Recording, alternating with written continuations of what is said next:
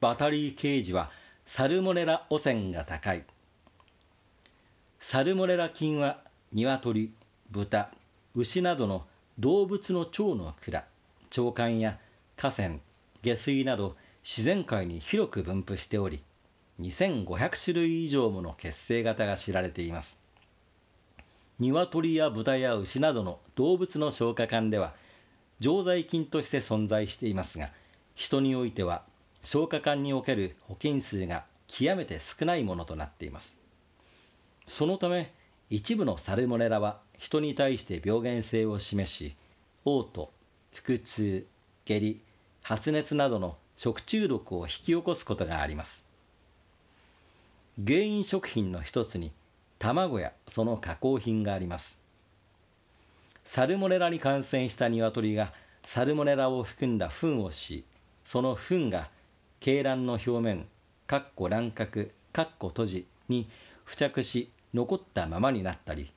感染した鶏の体内で卵殻が形成される前に卵巣や卵管を経由してサルモネラが卵の中に侵入してしまうことがあるからです。注意。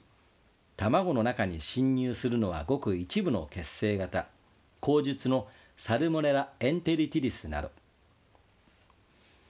鶏がサルモネラに感染した場合、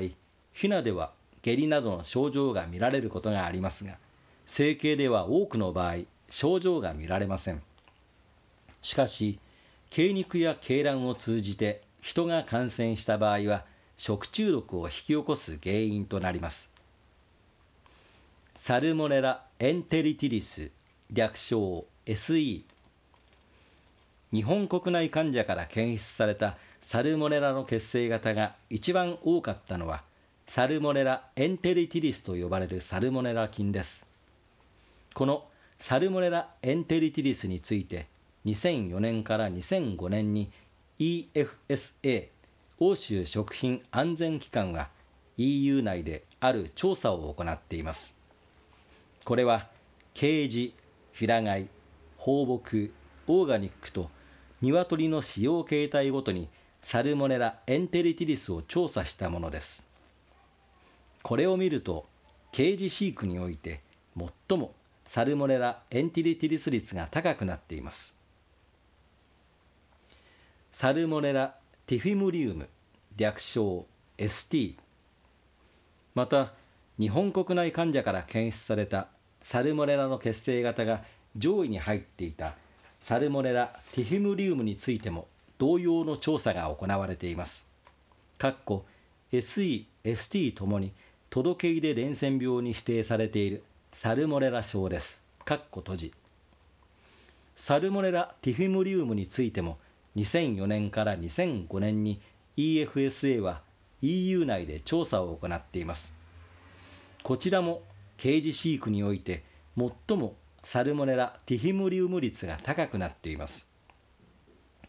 この EU の報告とは別に2006年から2010年の間に行われた15の科学的研究のいずれもが刑事飼育においてサルモネラ菌の割合が高いと示しています。このような結果も踏まえ、EU では2012年にバタリーケージが廃止されました。一方、アメリカではバタリーケージと巣箱や止まり木のあるエンリッチドケージを比較した研究が行われ、やはり鶏たちにとってストレスの高いバタリーケージの方がサルモネラ菌が内臓や糞から検出される頻度が確実に高かったという結果でした。また、日本では屋外での飼育は鳥インフルエンザの危険が高まるという印象があるようですが、2007年から2015年にわたるスウェーデンでの調査では、屋外飼育でも屋内と比べてサルモネラの感染率に統計的優位な差は見つかりませんでした。強制関羽の影響また、強制関羽を実施すると次のような傾向があることも報告されています。一つ、鶏がサルモネラに感染しやすくなる。一つ、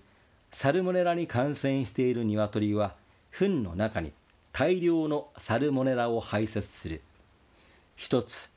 サルモネラエンテリティリスに感染している鶏の卵の内部にサルモネラエンテリティリスが侵入する割合が高くなる。採卵効率を上げるために実施される給仕制限、強制関羽、閉じは、鶏の免疫機能の低下や消化管細菌層に大きな変化を引き起こします。給仕を制限されてストレス状態にある鶏は、サルモネラ感染のリスクが高くなります。基本的に平飼いや放牧飼育では強制関羽は行われないので、ケージ飼育の方がサルモネラのリスクが高くなると言えるかもしれません。ウィンドウレス傾斜と開放型傾斜の比較。近年、中小規模の養鶏業者が潰れ、ウィンドウレスの大規模な養鶏場が増えています。伝染病予防というのもウィンドウレス傾斜が建設される理由になっています。しかし、国内の採卵系農場のサルモネラ陽性率の2007年度の調査では、開放型傾斜よりもウィンドウレス傾斜の方がサルモネラ陽性率が高いという結果になっています。ウィンドウレス傾斜の中で卵用に飼育される鶏は卵をより効率よく産ませるために光線管理が行われています。15時間点灯、9時間消灯が最も生産的であると言われており、その明るさは10ルクス程度であれば良いとされています。10ルクスは豆電球かろうそくほどの明るさしかありません。鶏たちは明るい場所を好みますが、ウィンドウレス傾斜の中でそのような明るさは望むべくもなく、薄暗い傾斜の中で一生のほとんどの時間を過ごさなければなりません。狭いバタリーケージに閉じ込められ、通常行動を発現することができず、日の光を浴びることもできず、強制関羽をされてストレスいっぱいで飼育されている鶏が健康でいられるはずはありません。密閉されたウィンドウレスやケージ飼育、